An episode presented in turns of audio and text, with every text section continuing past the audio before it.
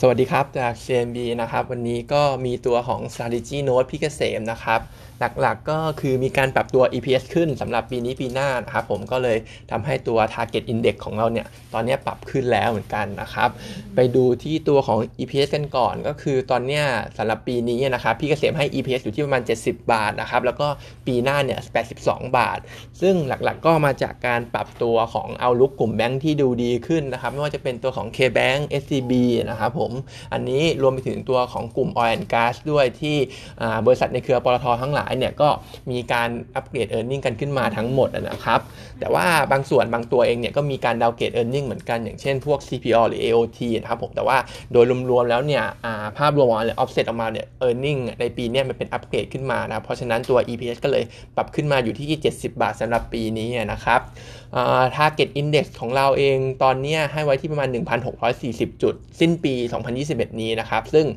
จะ based on อยู่บน PE ของปี 2022 ก็จะอยู่ที่ PE ประมาณ 20 เท่านะครับ ตรงนี้เป็นมีนของตลาดเรานะครับ ก็ตัวมีนตรงนี้ 20 เท่าเนี่ย ตัวบวก 1 หรือว่าลบ1 SD เนี่ยมันจะบวกขึ้นไปอยู่ 4 เท่านะครับ เพราะฉะนั้นเองก็ถ้าดูบวก1ลบ1 SD เนี่ยมันก็อาจจะทำให้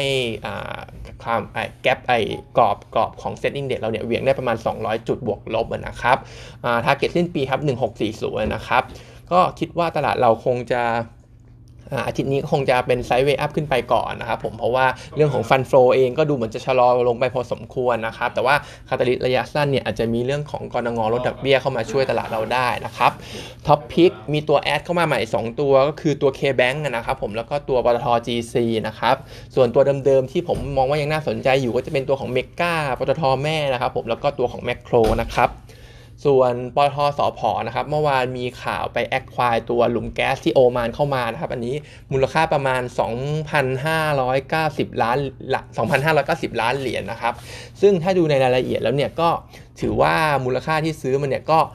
ถูกกว่าของเมอร์ฟี่ที่เขาซื้อมาจากมาเลเซียนะครับผมเพราะว่าตอนนั้นเนี่ยเมอร์ฟี่ซื้อมาเนี่ยถ้าคิดเป็นมูลค่าต่อยูนิตแล้วเนี่ยมันอยู่ที่ประมาณ 7.8 เหรียญนนะครับแต่ว่าไอตัวโอมานตัวเนี้ยอยู่ที่ประมาณ 7 เหรียญเท่านั้นนะครับตัว NPV สำหรับโครงการเนี้ก็เป็นบวกด้วยประมาณ 250 ล้านเหรียญนะครับผมซึ่ง discount rate เขาใช้อยู่ที่ประมาณ 10%นะครับเพราะฉะนั้นก็น่าจะเป็นโครงการลงทุนที่คุ้มค่าอยู่นะครับ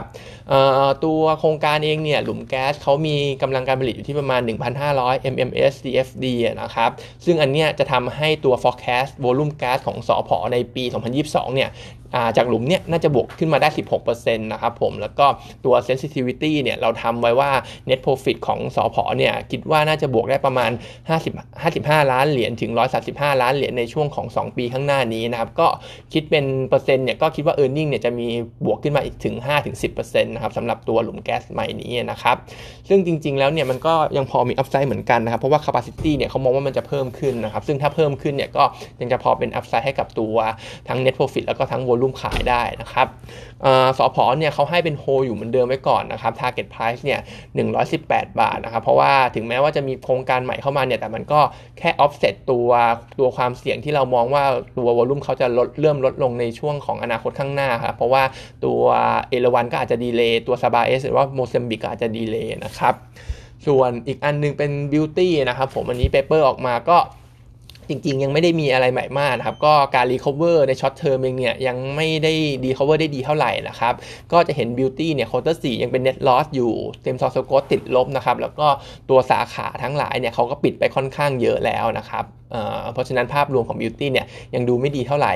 guidance ของผู้บริหารที่ออกมาเองเนี่ยว่าปีนี้จะโตตัวในส่วนของรายได้ แล้วก็ net profit เนี่ยจะบวกกลับคืนมา 5 5%เอง เพราะฉะนั้นเองเนี่ยก็ถือว่าค่อนข้างไม่ค่อยน่าสนใจนะครับผมการการฟื้นตัวก็ค่อนข้างช้าด้วย ก็ให้เป็นขายอยู่เหมือนเดิมนะ target price เนี่ยอยู่ที่ประมาณ 1 1.1 บาทสำหรับ BEAUTY นะครับ ในกลุ่มเครื่องสำอาง Analyst เขา comment ไว้ว่าถ้าสนใจจริงๆเนี่ยรอดูโรจูคิสดีกว่านะครับ เพราะว่าโรจูคิสเนี่ยจะเข้าตลาดแล้วก็เห็นว่าเรื่องของรายได้เนี่ยถึงแม้ช่วงโควิดที่ผ่านมาเนี่ยก็ตกลงแค่นิดหน่อยนะครับ แล้วก็ net profit เนี่ยโตขึ้นด้วยนะครับสำหรับโลจูคิสนะครับ วันนี้เท่านี้นะครับ